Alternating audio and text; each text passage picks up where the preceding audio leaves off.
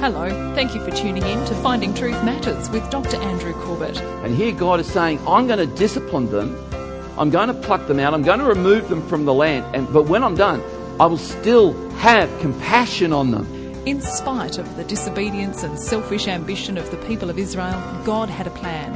The land and its people were His, and while their removal from the land may have appeared for a time to be an abandonment by God, in fact, God's discipline of His people was redemptive. There are lessons here to be drawn by parents too. Let's join Dr. Corbett now and meet the raiser and faller of nations. Father, give us eyes to see, and ears to hear, and a heart that will warm to your word. Help us, Lord, to be fueled with motivation and desire to read your word and to take it in like a thirsty sponge. To be people that crave the washing of the water of your word, people who hold your word and save your word, examine your word, study your word, search your word, and allow your word to make us into the people you want us to be. Father, set us free with your word, we pray. In Jesus' name, amen. Amen. We're reading from Jeremiah chapter 12, and we're looking at the last paragraph from verses 14 down to verse 17. And this, this is what I'm calling the riser and the faller of nations. I'm not exactly sure if the, the, the raiser and the faller of nations is exactly the right use of the, the language, but see if you can follow where I'm coming from with this. We, we have in verse 14 where we, where we pick this up, it says this, Thus says the Lord concerning all my evil neighbours. That's an interesting sense of the term. I want you to notice that, my evil neighbours. This is God talking about the nations that surround or surrounded Israel, and notice how God refers to them, my. So in a moment I'm going to ask the question, just who owns this land? Whose land is it? And obviously, that's a very contentious issue today where people's lives are literally being lost and given uh, because of this very question. So let's just hold that thought. Thus says the Lord concerning all my evil neighbours who touch the heritage that I have given my people Israel to inherit. Behold, I will pluck them up from their land. I will pluck them up from the house of Judah from among them. So we, just want to see a couple of points here. Firstly, God is laying claim to the land. They're my neighbours. This is my land. I, have given the land to Israel as a heritage or an inheritance. Now, there's something, something I guess we probably need to understand about an inheritance. When does it kick in? When someone dies. So I want you to see here that while Israel is pictured in the Bible as the inheritance of Israel, the inheritance is not given to the heirs until someone dies. Now, you know, Jesus told that story. What is it in? Uh, is it Luke 15 where Jesus told the story of the prodigal son? And he tells this story of the prodigal son who came to the father and said, Give me my share of the inheritance. And it's meant to shock because really, the, what was the son saying to his father? I wish you were dead. I wish you were dead. And you can see how Jesus is telling this story to a Jewish audience, and they hear the, the, the, the, the temerity of this kid. Give me my inheritance. I wish you were dead.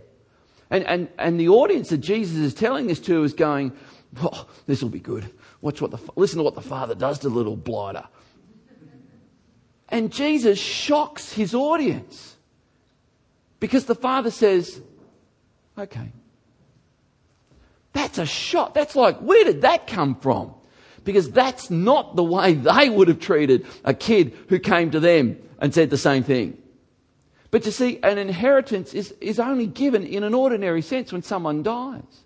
So if this is God saying, I'm the testator, I'm the one who makes the last will and testament, the land represents an inheritance and you're the heirs. Can you see that when Jesus died on the cross, that was God dying in order to hand over an inheritance? And can you begin to see that the New Testament does not refer to the land as being the inheritance at all? Can you see that the land was what we call typical of what salvation was meant to be?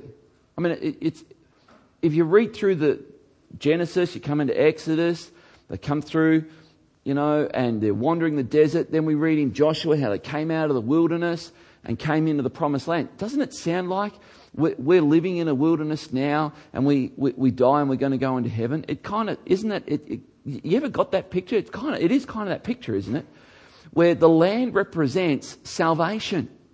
The land represents deliverance. The land represents the promises of God. It was called the promised land.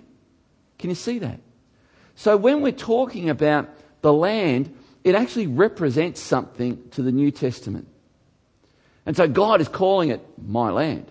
He's calling it the inheritance. He's calling it the heritage for those that he was to bequeath it to. It's worth just noting that. Now, God says in this passage that he was going to pluck out of the land certain ones. Now, I'm going to jump ahead a little bit in the story of Jeremiah because what happens is King Nebuchadnezzar, who's already taken a batch of people out of Judah and taken them off to Babylon, he's taken the cream of the crop. And in amongst that cream was this young guy, Daniel. You've heard me refer to him before. He is probably one of my greatest heroes in the Bible. And Daniel was among the first people. Can you see the language here? God says he plucked, not scooped, plucked. Plucked. You get the, you get the picture of this one, and God's just plucked. And that's like salvation too. If you're here today, it could be that God has plucked you out of your situation and placed you into the middle of His will. It could be that you're not even a Christian yet, but God has already you already, got, you already feel the, the plucking fingers of God plucking you out of your situation. It could be just like Israel, the situation they were in. They were surrounded by armies. They were surrounded by an opposing king. This was a terrible time. There was famine in the land. People were doing horrible things. The land was going pot. And here, God is plucking people out. That's a picture of salvation. That's what God does today. God plucks people out of their situation.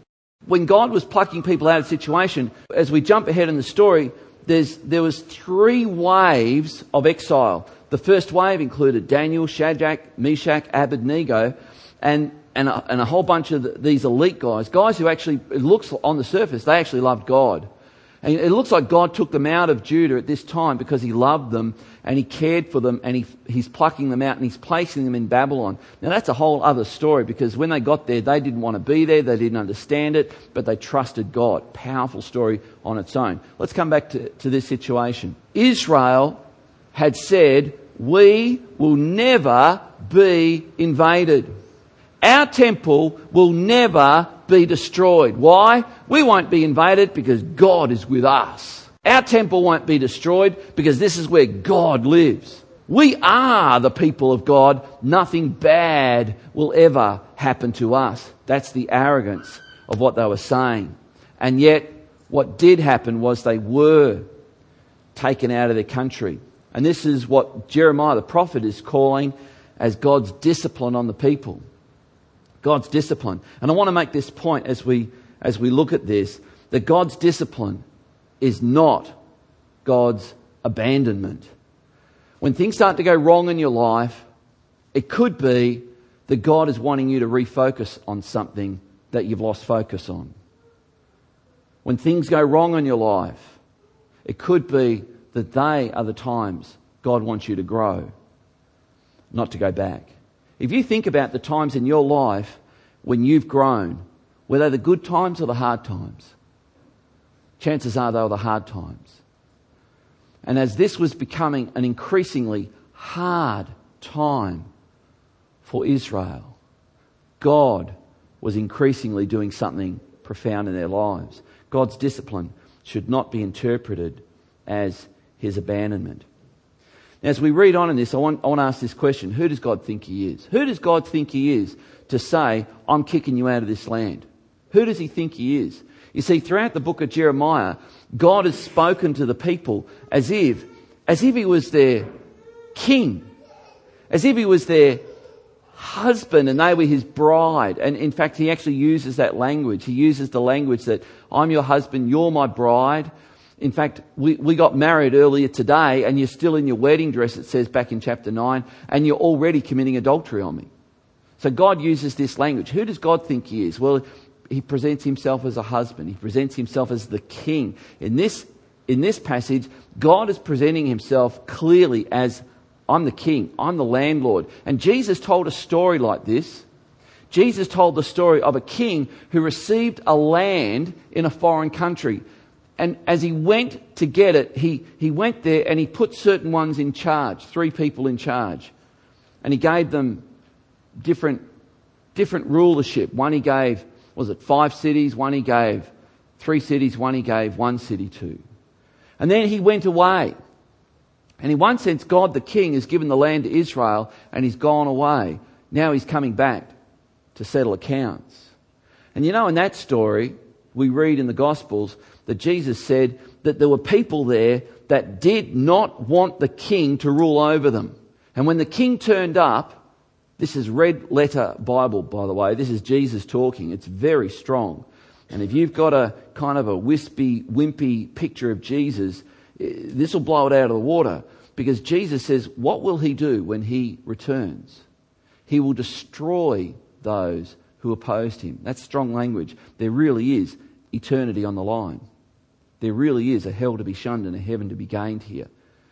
And so, in this instance, God thinks he's the king. He actually thinks he has a right both to the land and to the devotion of the people. He actually thought these people really should be devoted to him we, we're looking here that these people, it says, uh, concerning all my evil neighbours, these are the Gentile neighbours, the Gentile neighbours of Israel, they wanted the land. As God was exiling people out of the land, people were coming in from the surrounding nations and raiding Israel. And God's going, uh, uh, uh, uh, uh hang on a minute, this is, this is mine. You, you're my neighbours. This is not right. So, this kind of answers the question. Even today, I'm going to posit who owns the land of Israel? I'm going to tell you, I think the unequivocal message of Scripture, that is, the one message of Scripture, is God owns it. In fact, I think you find in Psalm 24, God actually thinks he owns the whole earth. Who does he think he is? He thinks he's God. He thinks he's the creator. He thinks he's the king of kings. That's who he thinks he is. Whose land is it? The Gentiles wanted it, but it was God's, and he wasn't giving it to them. We read in verse 15.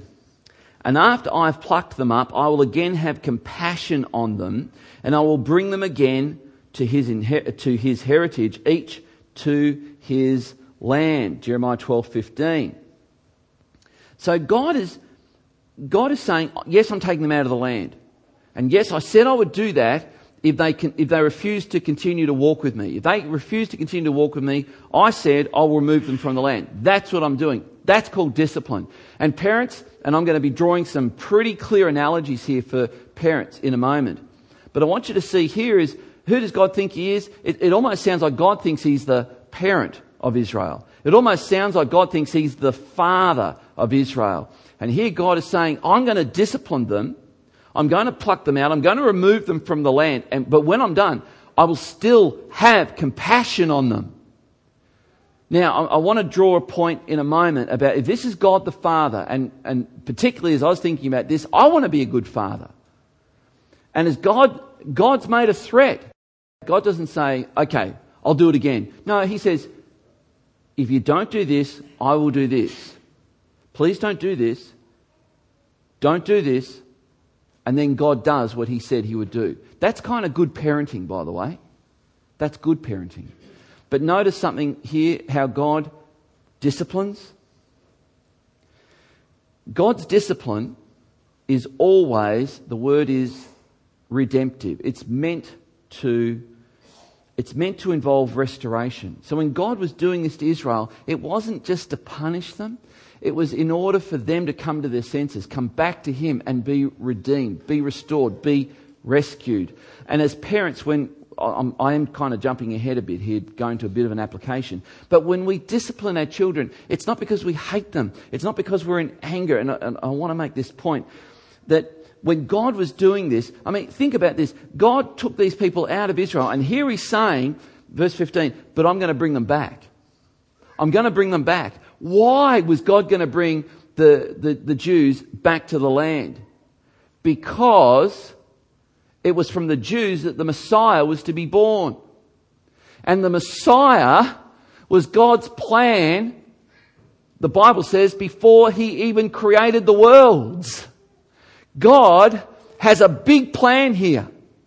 And in the midst of all this going on with Nebuchadnezzar taking people out of the land and these people vanishing and thinking, well, that's it. They'll never come back here. Israel's finished as a nation. We're done for.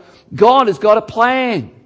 God has got a plan they couldn't see. So this wasn't just to be nasty. This was God being redemptive. God has a redemptive plan. He has a bigger plan. And I mentioned before about Adoniram Judson. He could not have known how God used him.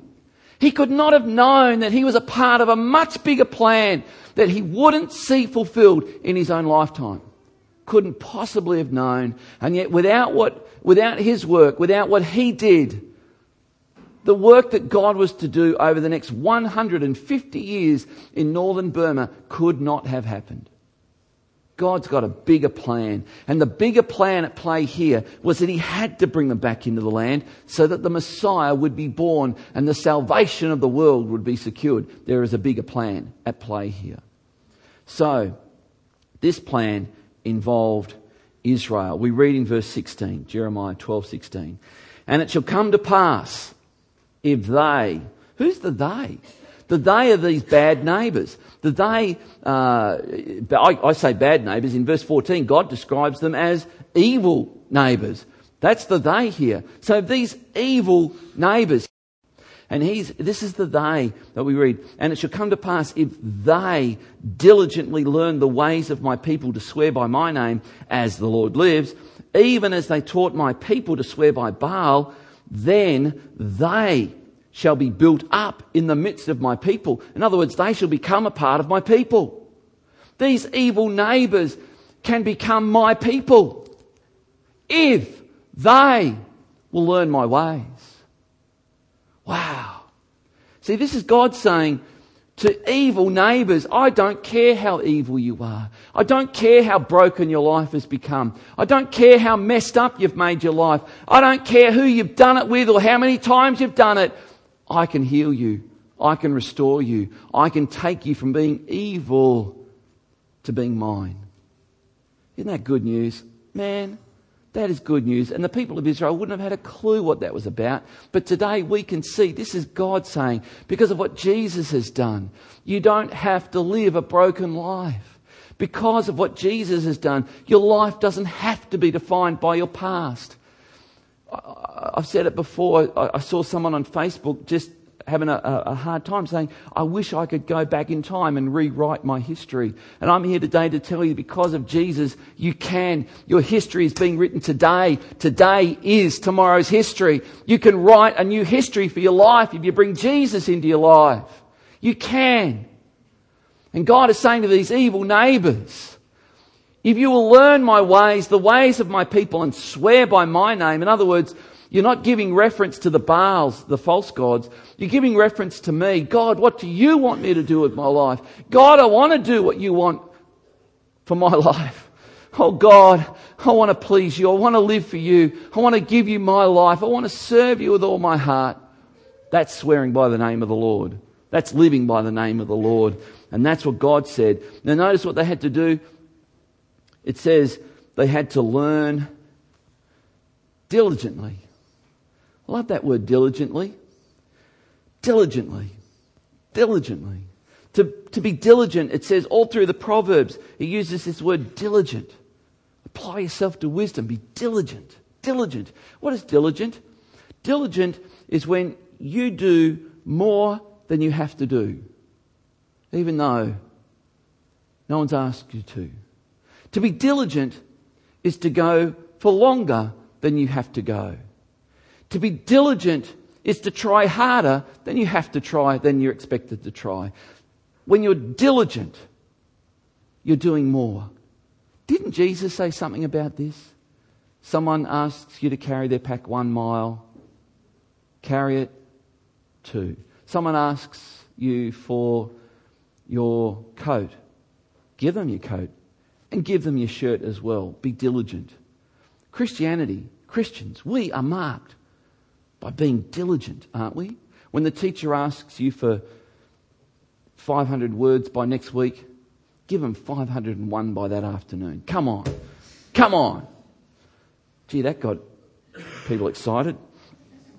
Now, you see, these evil neighbours, oh, the boss, the boss says, oh, can you just stay back a couple of minutes and help? Uh, is it double time? Would you pay, would you pay me? Well, yeah, hang on, I'm just still on my smoke. Hang on. All right, go. Oh, sorry, time's up. But That'll be 10 bucks, thanks. It's like, what? That's not diligent. The Christian gets in a little bit before. The Christian stays back a little bit after. The Christian's giving more than they're expected. It's good preaching, Andrew. Just really good, really good. Keep it up. You see here, evil neighbours, you become my people. This is, this tells us that relationship with God is not based on race. It's based on covenantal, that is an agreement, covenantal grace. And this is covenantal grace is when God says, I will be your God. And we say, I'll be your people. A covenant of grace. A covenant of grace is an agreement we enter into with God even though we don't deserve it. We've done nothing to earn it. There's not a thing in us that should cause God to do it. That's a covenant of grace. And relationship with God is based on covenant of grace. We see here this word diligently. I just, just highlight this again. God expected these people who, who came in from outside to then diligently learn the ways of God. The ways of God must be diligently learned. And I would encourage you, if you've recently come to Christ, read the book of Romans. And if you can apply yourself to the things in Romans 12 verses 9 to 21, you'll see there in verses 9 to 21 that there are 27 things that we should diligently do. In fact, it actually says to be diligent about it. Let's go. Verse 17, the last verse here. But if any nation will not listen, then I will utterly pluck it up and destroy it, declares the Lord. Now, isn't history replete with, with stories of this? Isn't history going to tell us that that when kings honored God, God established their kingdom. And, and we could go through the book of Daniel, where Daniel during this time actually speaks to the king in question, which was King Nebuchadnezzar. And King Nebuchadnezzar is described as, as the head of gold on a statue uh, where there was then a chest of silver, then a, a band of uh, bronze, and then iron, and then clay with iron and clay mixed in. And each of these, the prophet Daniel tells the king in Daniel chapter 2, um, around about verse uh, 36 to 40, these are the different kingdoms of the world. King Nebuchadnezzar, curiously, was the king of Babylon, and Babylon, in world empire terms, is one of the smallest empires in all of world empire history. Yet he's called the king of gold, the, the one at the, the head, the preeminent one. Why? Because King Nebuchadnezzar was the only emperor the only emperor that converted to become a follower and worshipper of the God of Israel. Persia was, is, it was the silver, then we have Greece, then we have Rome, then we have the iron and the clay, which was the merger of clay, soil, the land, that was Israel, and iron, Rome, the Roman and is uh, Jewish coalition to put Christ to death. And each of these kingdoms, God raised them up, God put them down. They served God's purpose. In the movie, and, and Joe, you might have seen this movie based on the tattoo you have on your forearm, uh, Dead Poet Society.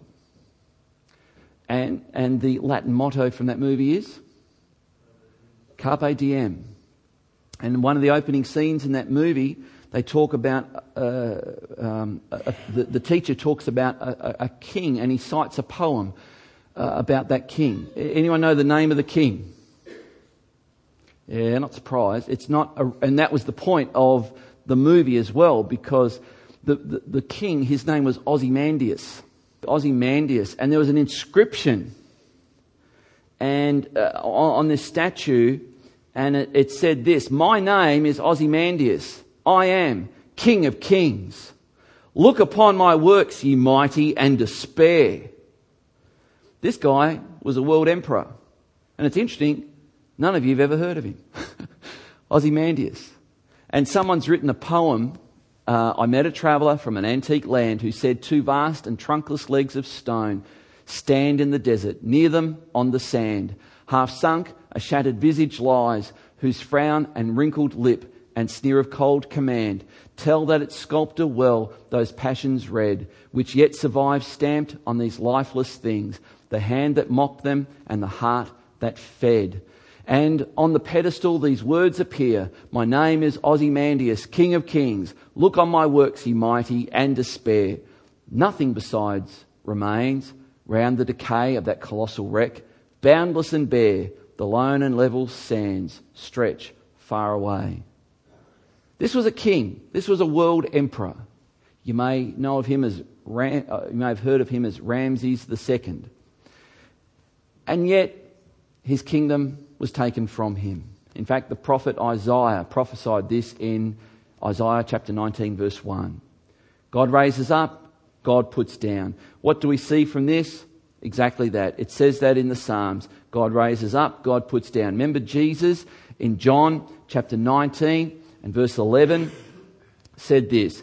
He said this to Pilate You would have no authority over me at all unless it had been given you from above. Therefore, he who delivered me over to you has the greatest sin. Can you imagine that? Jesus standing before Pilate saying this You're not in control. I am. You have no authority except what my Father has given you. Well, let's draw some application from what we've seen. Here's God the ultimate parent, talking to his children, the ultimate wayward child. What lessons can parents of wayward children learn about how God dealt with this situation?